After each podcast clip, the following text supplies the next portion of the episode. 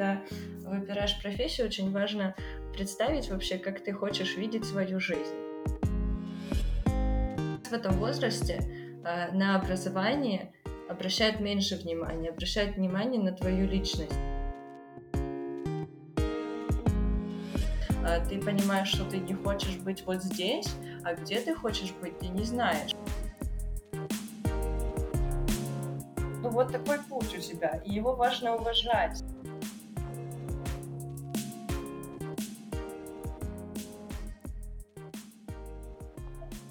Всем привет! С вами подкаст «Кем мы стали» и в этом выпуске с вами я, Полина Ефимова. Сегодня я познакомлю вас с Настей Жаковской. Это девушка, которая покорила и меня, и Машу своей искренностью, энергичностью и смелостью. Нас познакомила наша общая подруга, и Настя ничего не знала про нас и наш подкаст, но сразу же согласилась поучаствовать и поддержала идею, за что мы ей очень благодарны. Этот разговор дал мне уверенность в том, что я хочу записывать подкасты дальше, я хочу знакомить а, моих слушателей с такими людьми, как Настя, и с их историями. Настя бросила университет на четвертом курсе за полгода до окончания, и ее выбор осуждали многие, и многие не понимали. Но именно этот шаг стал для нее стимулом для развития и изучения себя. В подкасте она дает множество советов о том, как стать осознаннее, какие а, начать делать упражнения сегодня, с чего начать психотерапию. И для меня ее мысли стали очень полезными, ценными. Надеюсь, что для вас тоже этот выпуск окажется полезным и вдохновляющим. Так что, если это так, оставляйте отзывы, нам будет очень приятно. Давайте начинать. Привет, Настя. Очень рада тебя сегодня слышать. Спасибо большое, что ты согласилась поучаствовать в нашей затее. Привет, Полина. Привет, привет. Ты на самом деле первый гость, которого я не знаю лично, и это значит, что мы выходим уже на такой новый уровень, поэтому спасибо тебе за доверие. И мой такой первый вопрос — это почему вообще тебе стало интересно участвовать в подкасте? Что тебя привлекло в этой идее? Меня привлекла в этой идее то, что э, я смогу поделиться своими какими-то знаниями и опытом, скажем так, по свежим следам mm-hmm. с теми людьми, которым это будет э, сейчас актуально. Mm-hmm. Да, это очень здорово, да, что ты согласилась, потому что меня, ну, на, нас с тобой как бы познакомила наша общая подруга, и ты сразу поддержала идею, было очень-очень приятно. За любой движ. Супер, отлично. Тогда давай начнем. И по стандарту первый наш вопрос — это абстрактный вопрос, который мы задаем в начале такого для разогрева. Что для тебя значит успех? Как ты его для себя определяешь? Э, для меня успех — это, пожалуй, когда ты находишь свое место в жизни, а, а под своим местом в жизни я э, воспринимаю то, что тебе там хорошо, комфортно, ты приносишь пользу, и это, и это востребовано. Угу. Вот, наверное. Такая комбинация. Когда ты, когда ты э, в таком постоянном энергообмене с окружающим миром находишься, вот это, наверное, для меня успех. Класс, спасибо большое. И второй а, абстрактный вопрос а, — это представь, что тебе не нужно было бы зарабатывать деньги, чем бы ты тогда занималась? Я себе в последнее время настолько часто задаю этот вопрос, и все хочу, и все хочу найти этот ответ. Но если очень абстрактно поговорить, то мне, у меня всегда с самого детства было такое желание uh, учить кого-то. Мне всегда очень хотелось кому-то давать советы. А, я не знаю еще пока, как я Я не знаю еще, как я пока могу это реализовать э, ну, на практике прямо так масштабно, да, но пока mm-hmm. что я просто исследую. Это очень подходит формат подкаста. Да. Классно, супер, спасибо тебе большое за твои ответы. Ну, тогда давай поговорим немного, а, познакомим слушателей с тобой и расскажем, да, чем ты вообще занимаешься, а, где живешь. Такой, mm. такой небольшой маленький introduction, да, про себя. Мне 21 год, я живу в Киеве уже четвертый год. Я переехала из Кривого Рога, Мгм. поступила а, в Киевский университет Бориса Гринченко на специальность логопедию. Мгм. Логоп- э, Да, и на четвертом курсе я ушла из университета, потому что поняла, что я не хочу быть логопедом. А потом у меня было достаточно... Я начала проходить свою психотерапию, а, У меня был такой глубокий период самопознания, который по-прежнему продолжается, потому что бесконечный просто Да. процесс. А, И сейчас я вернулась, э, возвращаюсь в колею вообще в жизнь, потому что до этого я была отречена, можно сказать, от мира где-то на полгода. Мгм. И работаю э, в такой компании, как Scrum Украина, помощником пока что организатора мероприятий. Это, это компания, которая занимается agile, скрамом, а, и э, они проводят тренинги на эту тему. Мгм. Класс. Супер, спасибо. Мы, наверное, главное, да, о чем мы поговорим сегодня, это будет как раз а, такой твой шаг, да, уйти из универа. А, но если вернуться немного назад, ты помнишь, о чем ты, кем ты мечтала стать в детстве? В детстве я мечтала стать э, бизнес-леди на машине. Почему? Ну, потому что, ну, ну, и вот сейчас я думаю об этом, потому что э, меня всегда восхищал образ папы, такого как Ага. успешной фигуры, а а он как раз был и до сих пор есть бизнесменом, и у него была машина, и я считала, что это очень круто. Мне его не хватало, и я так решила, что вот я должна для того, чтобы как-то стать к нему ближе, наверное, последовать этому образу. Вот. Класс. Ну и для меня это такая безопасность, наверное, что такое. Ага. А, а потом в школе, например, кем ты мечтала? А, учителем, конечно, как многие, наверное. Еще хотела стать экологом, а, хотела стать пере... экологом, хотела стать, чтобы спасти весь мир. В конечном итоге, опять же, там нужна химия, нужно химию знать, и я с этим вообще очень далека от этого. А, И я поняла, что это нет, это где-то в шестом, наверное, седьм- седьмом классе. А Потом переводчиком, потому что я учила английский, почему бы не стать переводчиком. А, И уже в конечном итоге а, пришла в одиннадцатом классе к тому, что нужно выбирать уже как-то более предметно свою специальность. И а, сначала я, а, исходя из того, что я хочу помогать людям, а, в тестах я проходила тест на профориентацию, был очень глубинный тест, поэтому мне предложил быть врачом. Но там надо знать, знать э, химию, опять же таки. В общем, химия разлучила меня с двумя профессиями моей мечты. Надо задуматься над этим.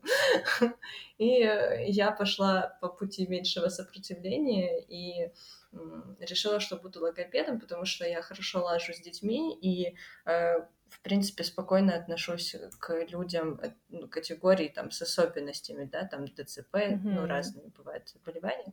Вот. И я решила, что там я найду себе применение. А вот в школе, Вот. когда ты училась, ты сталкивалась как-то? Да, как раз э, благодаря... Я даже тут скажу о том, что я обожаю 71-ю школу. Это самая прекрасная школа, которую только можно придумать. А, И у нас там была э, педагог, ну, как раз из-за педагогов, а, Елена Владимировна, которая нас приобщила к такому мероприятию. Мы, мы организовывали мероприятие для детей с ДЦП. А, Раз, на разные праздники а, они приходили к нам, мы им там дарили подарочки, устраивали концерт, э, и это было э, такое что-то такое душевное прямо, ну, очень нравилось мне. А, И я заметила там такую тенденцию, что мои одноклассницы там, ну и даже взрослые люди, они очень так близко воспринимали к сердцу вот то, что вот ребенок родился с такими вот проблемами, а, там кто-то плакал, а для меня это было, ну, как-то не вызывало это у меня прям такой истерики, там, или еще что-нибудь, А, потому что я думала о том, что жалеть просто э, нет смысла, а если тебе хочется что-то изменить, то надо приложить к этому какие-то усилия. Просто так поплакать, ничего от этого не изменится. Я решила, что я вот хочу а, что-то поменять и какую-то леп- лепту свою внести туда. Мгм. И вот какая у тебя идея к- была после того, как ты окончила школу, да, когда тебе нужно было выбрать универ? Какие у тебя вообще были варианты? Или ты сразу знала, прям вот у тебя был один вариант, и ты прям сразу знала, куда ты хочешь? Один вариант, я прямо целенаправленно. э, Была такая смешная история. Я не знаю, как сейчас у, у те, кто поступает. Но у нас было так, что ты составляешь личный да. рейтинг у себя вузов, и получается, вот если ты поставил на первое место, например, университет Каменец-Подольском, то если ты не проходишь в нем, то ты спускаешься вниз. И так, и так ниже, ниже, ниже по рейтингу, который ты составляешь, пока ты там не пройдешь куда-то. И у меня, значит, было первых два вуза по моей специальности в Киеве в Киеве Драгоманова и, Гри, и Гринченко, и следующее, и следующий, третий Каменец-Подольский. Я помню, у меня был такой ужас, я думаю, боже, если я не пройду в Киев, я пойду в этот Каменец-Подольский, а там даже нету Макдональдса. Почему-то у меня было такое впечатление, я приехала в Киев, а тут везде Макдональдсы. И у меня как будто сформировалась такая штука, что если в городе много маков, то это значит, что все хорошо. А если то есть тут что-то пошло не так. Меня, я... Интересный критерий, да. Никто не поступал еще, понимаешь, в Камедец Подольский. Для меня это было останусь одна. Без маков, без ничего. И в итоге ты туда прошла, да? Да, я первый по рейтингу, вот как-то мне так хорошо все сложилось. Но и здорово, и здорово было, что вообще был такой кризисный период, когда все, так очень много моих одноклассников поступило тоже в Киев. Мы, благо, были не одни. Мы так, мы на первом, на втором курсе мы прям держались друг друга очень сильно, потому что единственный такой оплот, что ли, твой в, в чужом городе. И это очень важно, когда есть кто-то рядом, твой знакомый, близкий. Но это все равно очень такой стрессовый момент, когда ты покидаешь дом, mm-hmm, и чувствуешь себя абсолютно без ну, какой-либо поддержки, видимой, по крайней мере. Какая была у тебя специальность в универе? Как она называлась? Э, коррекционная педагогика, логопедия. Ну, расскажи вообще, чем вы там занимались и почему в итоге тебе там не понравилось, потому что ведь это была твоя мечта. Да, я была, я была единственным человеком из своего окружения, э, который, который говорил о том, что после окончания университета я буду работать по специальности. Э, и когда я ушла из университета, все были в шоке. И серии, как так-то? Вот от кого, от кого от тебя мы не ожидали такого поворота событий. Э, я тоже не ожидала. Собственно, на первом курсе я прям училась, а со второго курса э, я уже начала спадать моя активность такая и интерес к, к обучению. А на третьем, четвертом, на третьем курсе, третий курс у меня прошел под девизом «Лишь бы не выгнали». А, это потом я уже поняла, что, оказывается, если ты прокрастинируешь что-то, саботируешь и игнорируешь, что это не потому, что ты ленивый, а потому что на подсознательном уровне тебе этого не хочется. Yeah. По поводу профессии мне пришло в голову просто, когда выбираешь профессию, очень важно представить вообще, как ты хочешь видеть свою жизнь. А вообще вот, э, как ты хочешь видеть э, ну, свой день? Ты хочешь каждый день приходить куда-то в конкретное место, или же тебе вообще э, важно там, я не знаю, дома находиться? Какой ты вообще по темпераменту человек? И вот э, я очень просто непостоянная. Для меня работать в постоянном графике — это прям, ну, это катастрофа. То есть вот это пять дней в неделю, э, все одинаково. А если посмотреть на профессию логопеда, это как раз так и есть. У тебя есть по часам расписанные приемы, ты приходишь в свой кабинет и работаешь в одном и том же кабинете каждый день. Ну и самым таким переломным, ну, во-первых, я в четвертом, на четвертом курсе я начала работать в детском саду, а, где я поближе познакомилась вот этим. Ну, конечно, у нас были практики там, но это такой детский, детский сад, ты там пришел, ушел, ты особо не внедряешься все равно. Несмотря на то, что у нас это было с первого курса, нам показывали. А, и в четвертом, на четвертом курсе я пошла в детский сад поработать, и я прям настолько там была вымотана, из, изнеможена, э, что меня вообще отвернуло от этого всего. Я подумала, я, наверное, даже не хочу работать с детьми, и, наверное, я больше склоняюсь ко взрослым и вообще подальше от этого всего. А потом так сложилось, что я познакомилась со своим мужем, который э, уже сам за... долго занимается таким самопознанием глубинным. Он меня приобщил к этим таким, даже коучинг обыкновенный. Задают просто вопросы, э, опираясь все-таки на то, что на то, что ты чувствуешь, на ощущения в теле. И я пришла к тому, что э, единственное, что мне нравится в профессии логопеда, это то, что я в конечном итоге могу там выходить из кабинета и рассказывать родителям о том, как правильно воспитывать их детей. То есть я вообще всегда, когда рассматривала свою профессию, я думала о том, что я создам там какую-то методику для детей, которая будет масштабной, которой я буду потом в конечном итоге обучать специалистов.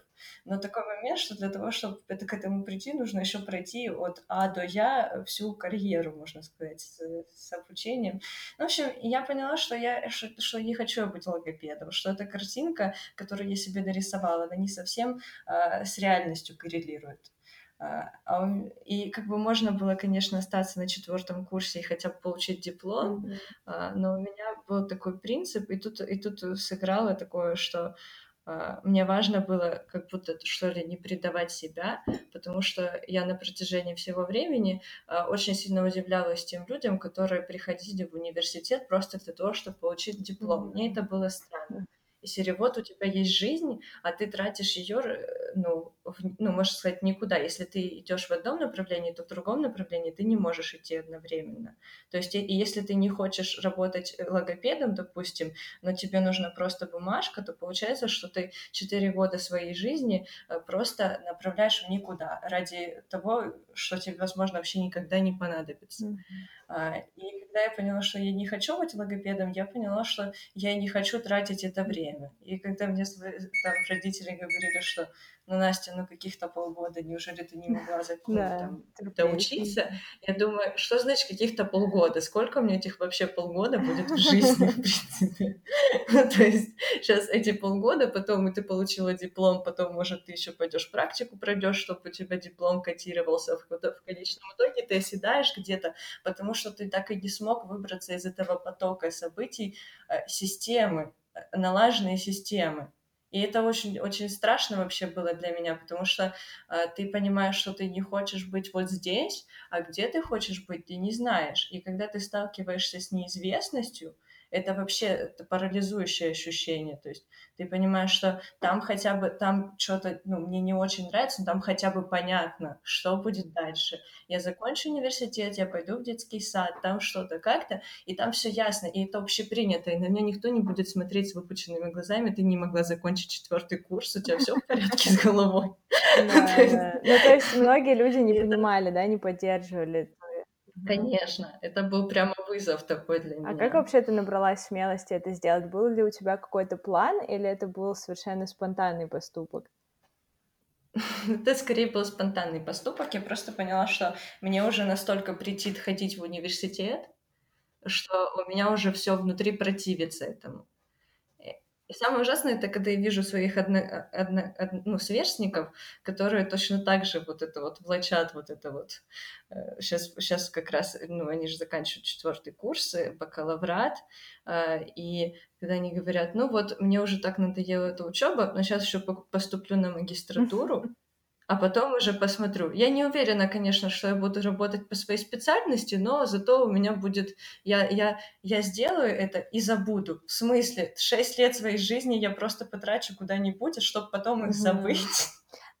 Но для меня вот это вот сыграло, что ну, мне было важно э, не терять больше времени. Ну да, то есть ты... Это было... Я была к этому готова.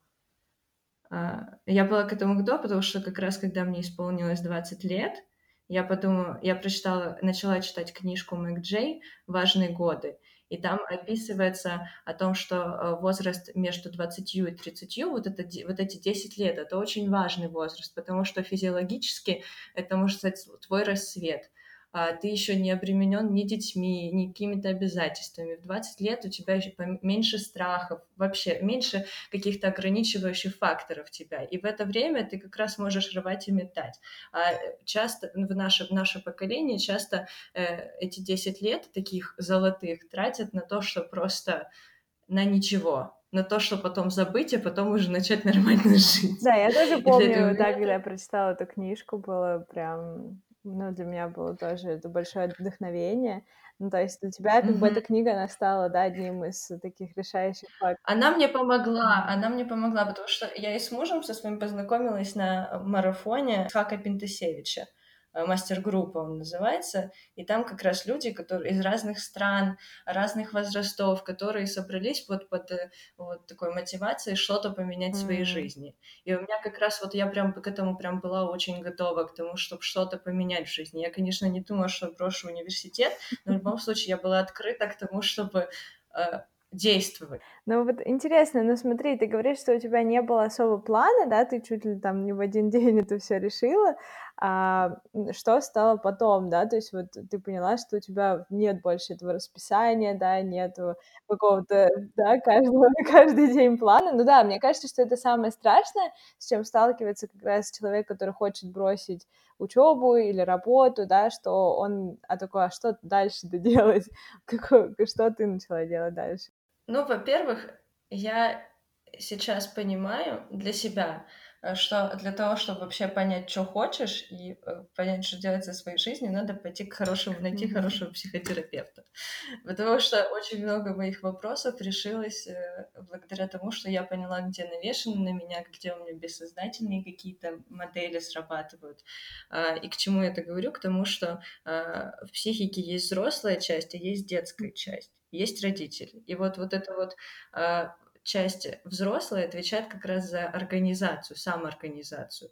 И очень, и очень часто вот те люди, которым сложно выйти из системы, это вот такие вот незрелые дети в, в обличии взрослых, которым э, сложно вообще даже представить взять ответственность за свою жизнь, потому что гораздо легче э, переходить сначала от родительского э, такого контроля, потом в университетский контроль, а потом под контроль своего директора. А, и поэтому для того, чтобы перейти уже в другую какую-то самоорганизацию, для этого надо постоянно взращивать свою взрослую часть.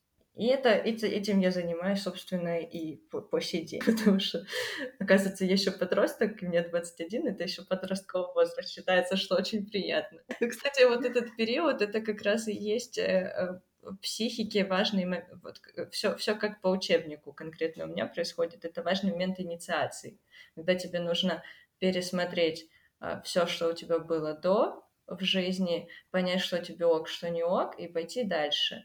А, уже невзирая на какие-то общественно, обществ, общественно принятые каноны и невзирая на родительские какие-то штуки, потому что а, ну, это, ну, если, если ты хочешь жить такую жизнь, как живут твои родители, то, конечно, надо слушаться их э, и с открытым ртом их, э, их воспринимать. А если нет, то надо четко отсеивать все. Но еще большой опорой, конечно же, был мой муж. Он старше меня. И мне было легче, конечно, с ним это проходить, потому что он уже много из этого прошел. Важно найти, наверное, либо наставника какого-то, либо ментора, я не знаю. Кого-нибудь, кто будет тебя поддерживать. Потому что если бы я осталась одна с этим, я не знаю, как бы я выжила. Ходе я была в своей коробочке, но тем не менее я все равно там была не одна. Я была э, с Ваней. Но ты была уверена в своем решении, когда ты решила, что вот все, мне это вот моя дорога. Ну, в университете я бросала со спокойным сердцем. Конечно, потом, когда на меня напала куча родственников и, и родителей, э, то ты, конечно, под этим давлением немного прогибаешься, но потом все равно возвращаешься в колею. А были какие-то аргументы, которые твои родители или родственники приводили, которые заставляли тебя задуматься, что, может быть, все-таки я сделала что-то не так?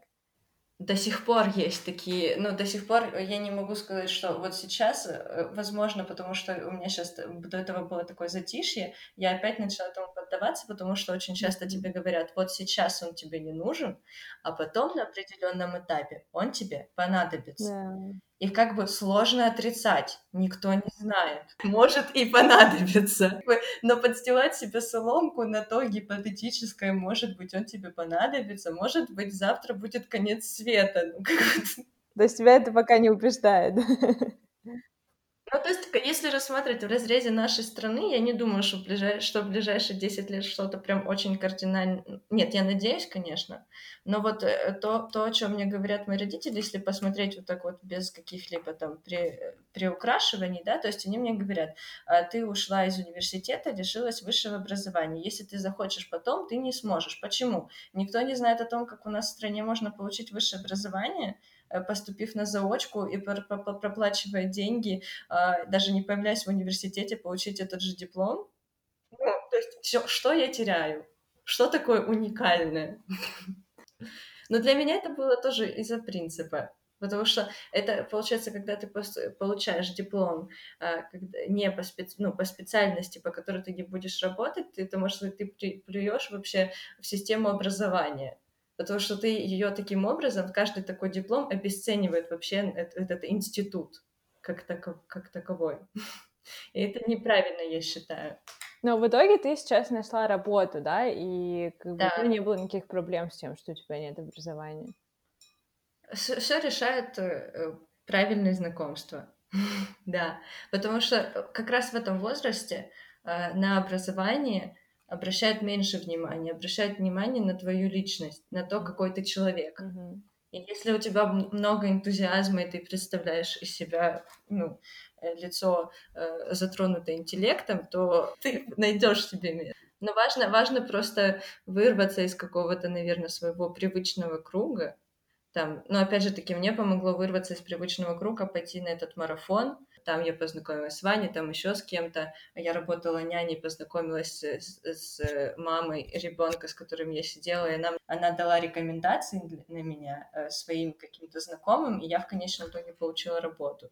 И это очень важно иметь каких-то старших людей, успешных людей, чья жизнь тебе нравится, и как-то с ними общаться. Ну, получается, что ты просто начала делать что-то, да, ну, то есть тебе как бы было важно начать, да, активно где-то, да, не знаю, ходить куда-то, да, где-то mm-hmm. подработать, и это помогло тебе в итоге да, найти важно работу. не сидеть на месте. Вот я, проси... я сидела пол... mm-hmm. полгода, вот у меня, ну, это однозначно оно не прошло для, для меня лично, эмоционально, без, каких, ну, без последствий. Однозначно мне приходилось восстанавливаться, это был сложный период. И я, я за полгода я даже стала менее красивой, я должна заметить, я просто смотрю, потому что когда у тебя в жизни не происходит никакой активности, энергии не поступает извне, ты затухаешь, и потом просто начинаешь потихоньку возобновляться. Я абсолютно понимаю, да. У меня просто, например, если я никуда не хожу, вот у меня проблема в том, что я просто начинаю вот прям буквально лежать в кровати и вообще никуда не хочу. Ну, то есть у меня, у меня накатывает такое отчаяние, и если вот меня единственное, что может поднять, это то, что мне реально надо. То есть если mm-hmm. какая-то прям обязанность. Как вот было у тебя вот эти полгода? Что вообще ты делала? Как ты себя поднимала? Психотерапевт. Э, я осознала еще, что у меня был такой момент, это уже в таких конец, последних уже этапах моего восстановления, что э, мне, ну, я еще по-прежнему там подрабатывала няней, и мне пишет э, мама там, девочки, придешь к нам посидеть на пару часов? Я говорю, нет, не хочу. Ну, ну написала, не могу. Mm. А, и мне муж говорит, ну что ты не могу? Ну, ты заработаешь денег, пойдем в кино. Mm-hmm. И я такая, кино? Прикольно. То есть у меня даже не было мысли о том, что если я заработаю деньги, я смогу их потратить в свое удовольствие. У меня не было абсолютно никаких желаний даже. Mm-hmm. Не было двигателя моего прогресса, просто желания какие-то. А mm-hmm. так до этого, ну, то есть это было полгода в такой какой-то фрустрации вообще на самом деле. То есть э, я ходила к психотерапевту, я была дома, я там перед, ну, читала, я старалась себя там э, толкать, э, ну, так как мне, меня заинтересовала психология, я там читала, старалась читать какие-то книжки, mm-hmm. смотреть э, ви- ви- видео обучающие как раз по этой теме, то есть однозначно пища для мозгов у меня какая-то была, что не нет но вот а сейчас, э, ну, это был как бы очень сложный период для тебя, да? Да. И считаешь ли ты, что это все-таки того стоило, да? Однозначно. трудов? А почему? Потому что э, то, что происходило со мной, подняло во мне столько внутренних... Э, э, во-первых, я, я вообще познакомилась с собой с другой стороны. Uh-huh. Но благодаря психотерапии, знакомству со своим внутренним ребенком, там, если кто-то слышал, может, да, теме, да, да. А, вообще со своими эмоциями, потому что до этого я была полностью, я, я была абсолютно зажата в эмоциональном смысле, я игнорировала все негативные эмоции, воспринимала только позитивные, постоянно была красная, у меня скакало давление, и я такая, и такое, такое ощущение, что эта девочка сейчас взорвется, но она говорит, что у нее все хорошо. Это того стоило, потому что потому что я вообще почувствовала себя, в себе yeah. себя, mm-hmm. потому что до этого я была вовне постоянно. И я поняла, что я могу на себя опира- опираться, а, я, я пересмотрела свое окружение и по-другому вообще начала воспринимать и дружбу, и человеческие взаимоотношения. У меня по-другому начали строиться взаимоотношения с родителями, потому что да, когда ты от них отделяешься, и тогда, когда в твои взаимоотношения входит честность, mm-hmm. ну, это то, что важный такой был момент про честность в моей жизни, о том, что если, когда ты злишься, ты говоришь на человека, во-первых, тебе надо понять, что на него злишься, во-вторых, тебе надо сказать о том, что на него злишься. И когда ты говоришь, что на него злишься, в этот момент у вас что-то происходит, какое-то движение. Когда ты, например, смотришь на него и просто улыбаешься, на самом деле злишься, то в этот момент отношения убиваются. Mm-hmm. И очень часто родителям сложно. Ну, вот это вот как раз в этот период начинаются самые жесткие такие конфликты, когда родитель тебе что-то говорит, а ты, э, у тебя внутри целая буря эмоций, а ты можешь там сдерживать там или еще что-нибудь. И в этот момент вы отдаляетесь полностью, mm-hmm. колоссально. И когда я начала маме выдавать то, что я действительно чувствую, и говорить о том, что мне там там больно, там еще что-то, у нас начало происходить взаимодействие, мы стали гораздо ближе сейчас. Но это такой процесс долгий, конечно, но у меня, у меня улучшились, в принципе, качество взаимоотношений с людьми. Да. И с собой, в первую очередь. Очень интересный опыт. То есть получается, что ты как бы обменяла, да, там, а, свою такую а, по накатанной дорожке жизнь, да, на что-то, что дало тебе такой огромный повод для развития, да. Я просто поняла, что это была полная иллюзия, то, что было в моей жизни. То есть я жила в каких-то этих воздушных замках. Это было такое что-то. А расскажи про свой опыт психотерапии, вообще, как ты к нему пришла и как происходили эти изменения, было ли тебе сложно и страшно впервые? Это одище. Мой, мой муж проводит тренинги, и он проводил тренинг по внутреннему ребенку, и так как он меня познакомил с внутренним ребенком, он такой недопсихолог сейчас, так как у него uh-huh. нет высшего образования психолога, но у него 4 года своей личной психотерапии, и когда ты сам все проходишь, ты, во-первых, у тебя эмпатия увеличивается, ну и ты все уже понимаешь, ты можешь по аналогии уже провести, э, что у другого человека происходит. И он сначала, ну, просто мне там какие-то там практики, там какая-то визуализация про внутреннего ребенка, а, и я понимаю, что я вообще, в принципе, не плакала никогда. Ну, там раз в год пару слезинок опустила, и все. И тут он мне, э, значит, проводит медитацию э, путь к внутреннему ребенку, и ну ты просто заземляешься и начинаешь на тело ориентироваться, и mm-hmm. в теле в теле же все отображается. И я просто понимаю, что я в истерике. И я когда я встретилась с этими эмоциями, я такая, что? Это что во мне? То есть они были всегда внутри, да, да. там mm-hmm. столько всего было закуксованного, и для того, чтобы, ну то есть и ты в этот момент ты проходишь, можно сказать, свой персональный ад, потому что а, вся вся самая большая боль с нами происходило, ну, это мое личное убеждение, а, именно в детстве. Потому что впоследствии, когда там во взрослой жизни там что-то у человека происходит, если тебе больно, то это значит, что у тебя там была до этого рана. А эта рана могла образоваться только раньше, раньше в детстве. И mm-hmm. когда ты проходишь, анализируешь свое детство, эти травмы, которые у тебя были, и ты это все чувствуешь заново, потому что в детстве мы очень уязвимы, и в детстве мы это yeah. не, не, не чувствуем. Мы это закуксовываем, и так это у нас, мы там делаем какие-то свои выводы, например, что любить нельзя, это опасно, mm-hmm. и все, или привязываться нельзя. А когда ты уже во взрослой жизни осознанно к этому подходишь, для того, чтобы дальше не идти по накатанной, то это просто, это одище прям. Mm-hmm. ну, это, это сложно, ты просто встречаешься с тем, что у тебя внутри с, с огромной болью, которая есть в каждом из нас, потому что это для меня было таким открытием, потом, когда ты уже сам это ну, прочувствовал в себе, понял, прожил, э, знаешь, как это в тебе проявляется, ты потом смотришь на, на людей и понимаешь, что просто у каждого такой огромный, знаешь, такой э, просто мешок, я не знаю, вагон, который он тащит, дальше с тобой, ты говоришь, пойди к психотерапевту, а тебе говорят, я не готов. Я такая думаю, как это ты не готов? Оно же тебе мешает, прям явно видно.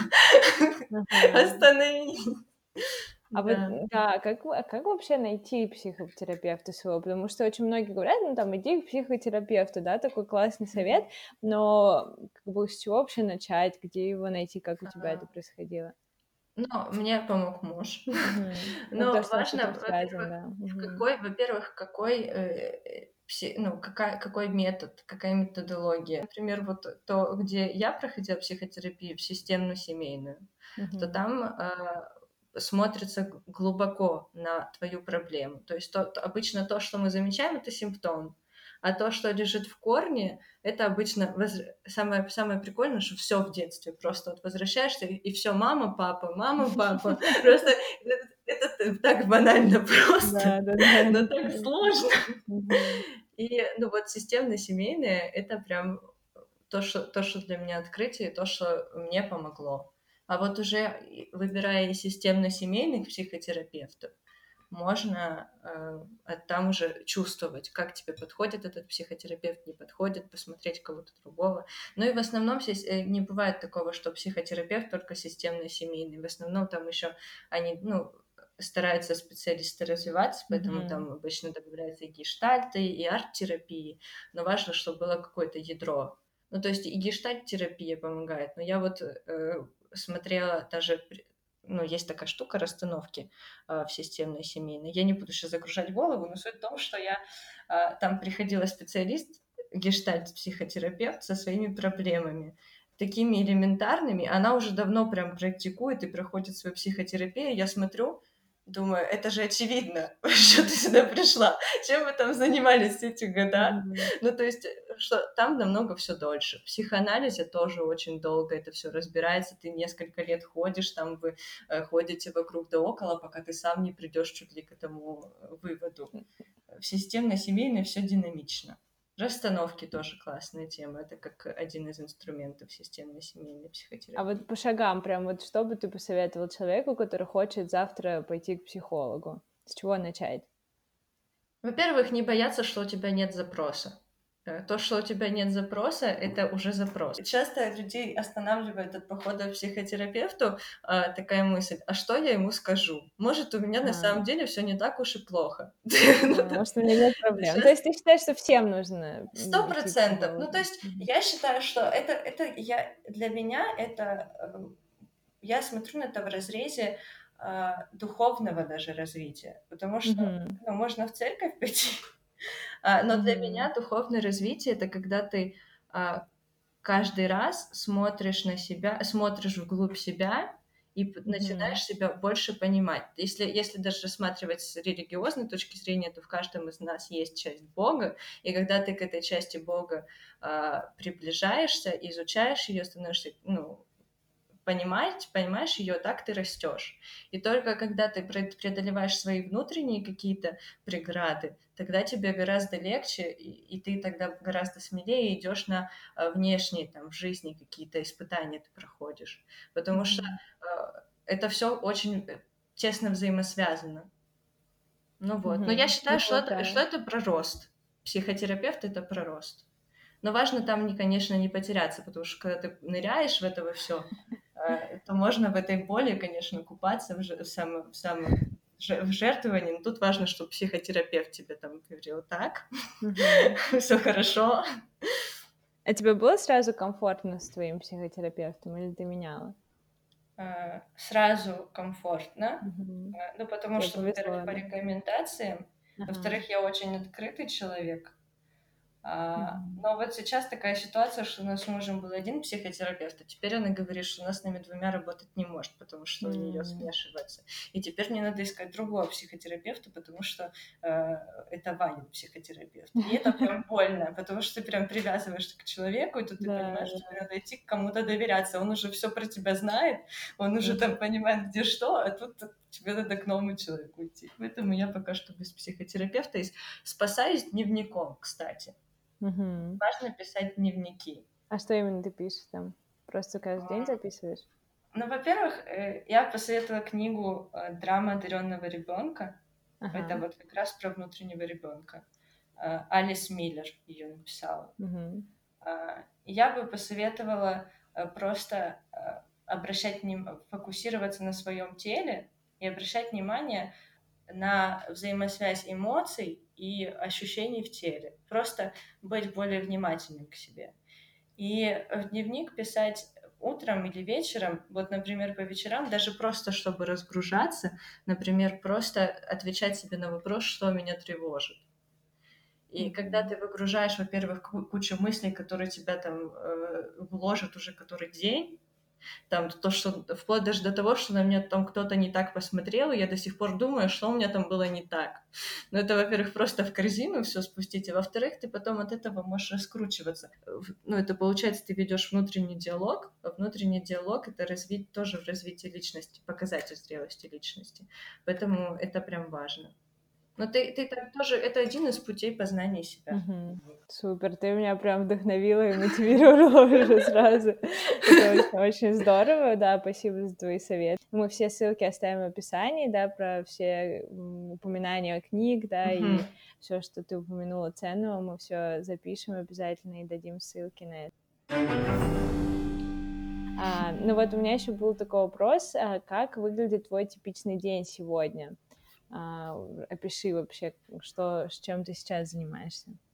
Сейчас я пытаюсь приходить к слову «надо». Это как раз вот это вот про взращивание взрослой части, а, и я стараюсь сейчас внедрять свою, ну и внедряю в свою жизнь mm-hmm. ритуалы. Утренние ритуалы, ну, в первую очередь вода, конечно, а, во-вторых, планку там держу, ну, то есть физические ага. какие-то, ну, ми, то есть у меня есть, мне классно у Пентасевича есть такая штука, а, минимум 100% максимум.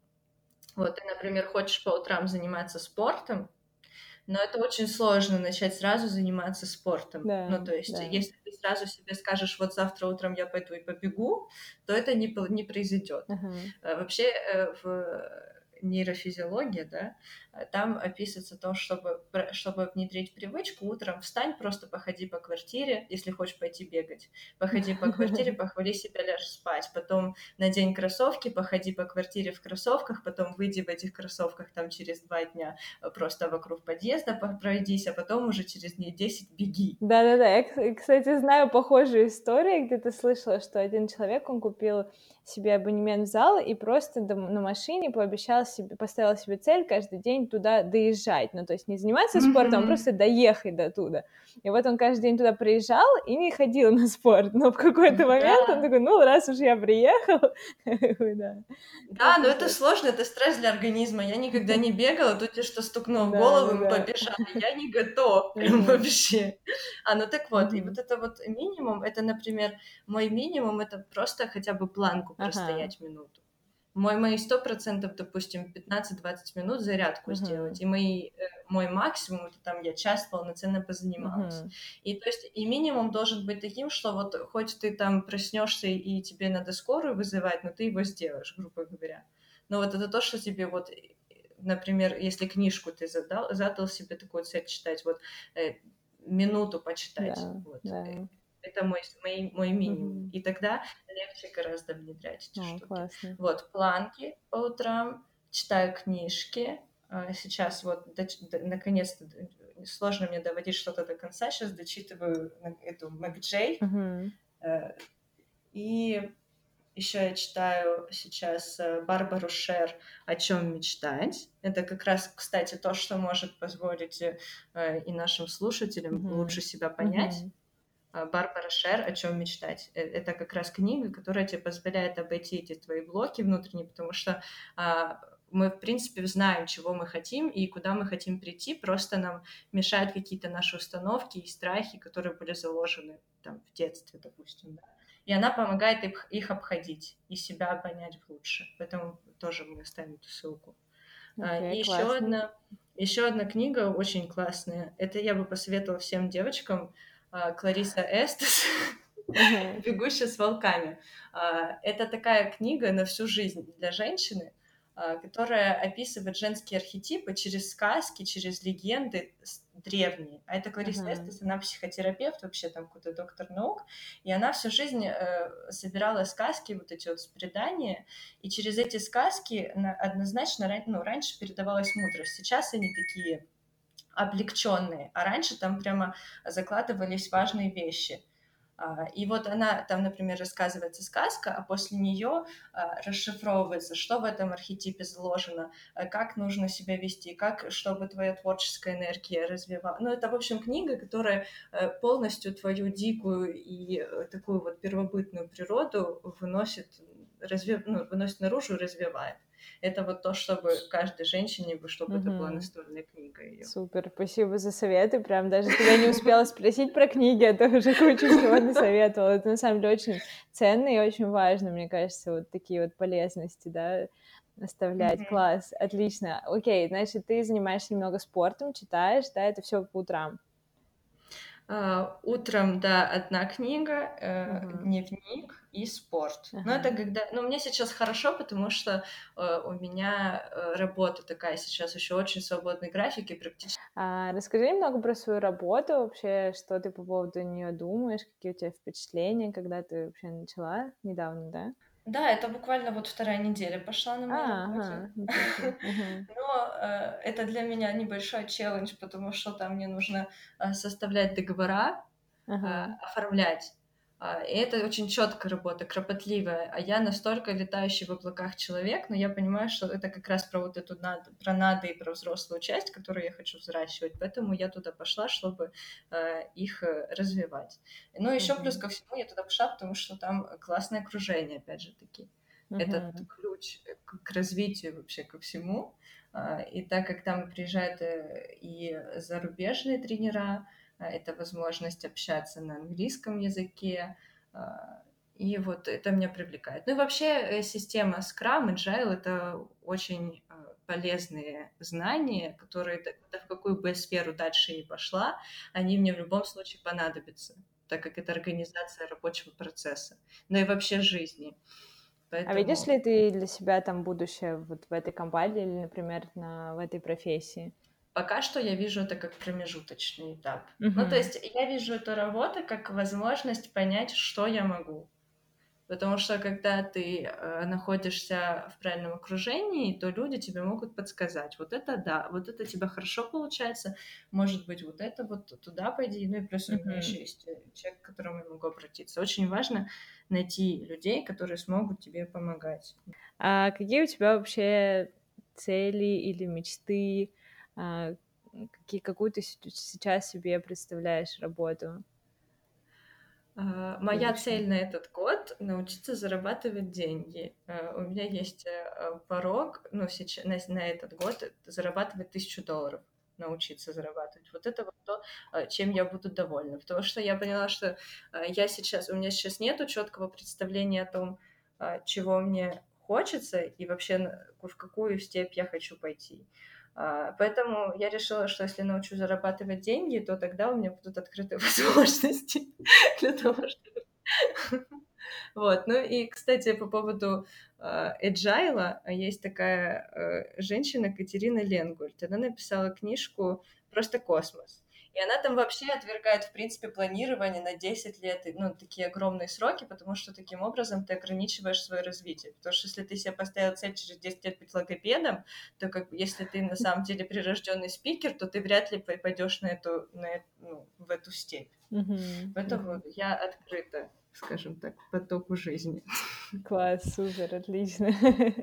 Ну, то есть у тебя сейчас такой период, когда ты ну, ставишь цели, да, и смотришь, что получится. Что, да, идет или не идет, да. Угу. Классно, классно. Но есть что-то, что тебе уже нравится в работе в твоей настоящей, что ты понимаешь, что... Ну, понятно, что, да, прошло всего, всего совсем мало времени, но вообще из того описания, например, да, как вакансии, которые тебе предлагали, а, что тебя привлекло вообще в этом? Меня привлекло, что я смогу приносить э, пользу большому количеству людей, потому mm-hmm. что в конечном итоге э, организация мероприятий, вероятнее всего, в большей части будет лежать на мне, и то есть приезжает большое количество людей, uh-huh. а ты для них организовываешь мероприятия, где они будут получать новые знания, возможно, там какие-то развлеки, у нас там есть agile конференция каждый год, а, и ты можешь ну, там, информировать, помогать их вообще, быть их проводником, можно сказать, в этом во всем. Uh-huh.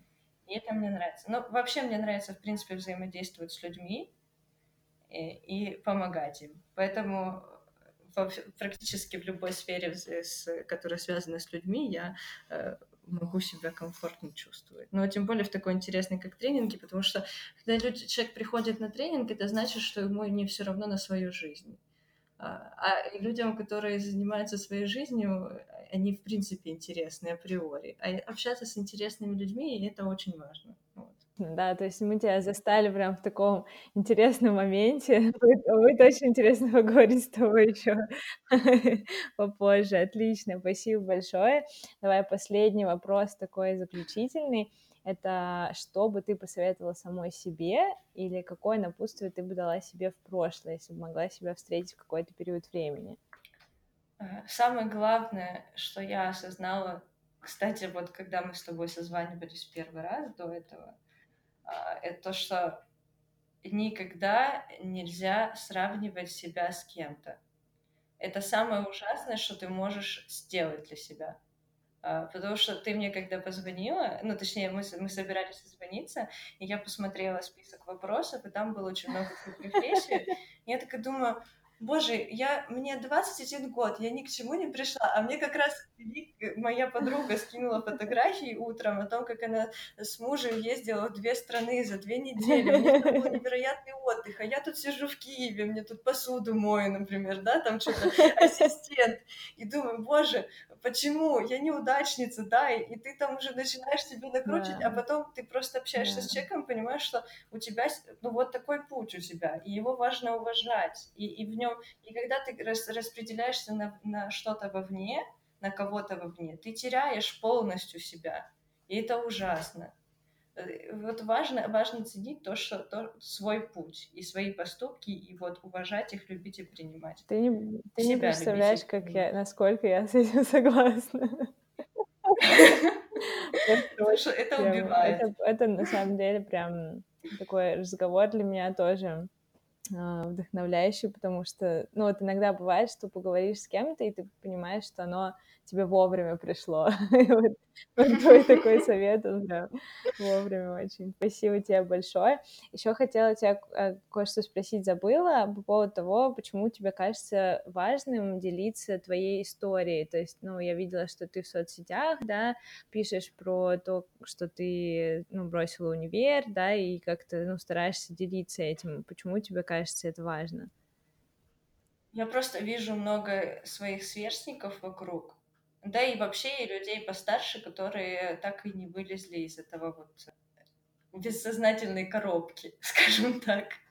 И я надеюсь, что ну или не знаю, как это повлиять на кого-то, не повлияет, чтобы кто-то еще э, взял свою жизнь в свои руки, отказался от того, что ему было навешено, вообще увидел то, что ему навешено, потому что очень часто, практически всегда мы даже не понимаем, что это нам навешено, не то, что мы... Ну, это понятно, да? А, и я хочу, чтобы, чтобы кто-то проснулся. Мне бы хотелось этого. И mm, начал искать. Отлично.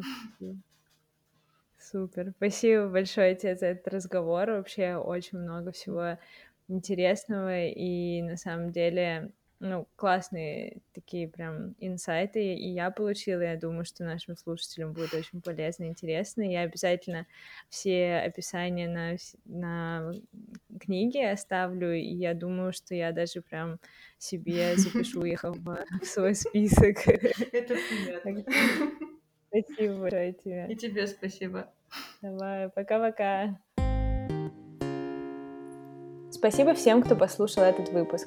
Наша главная цель в том, чтобы начать открытый и честный разговор о карьере гуманитариев. Если у вас есть вопросы или предложения, пишите нам, мы всегда будем рады с вами пообщаться. Наши контакты, а также все ссылки, упомянутые в этом подкасте, вы найдете в описании выпуска.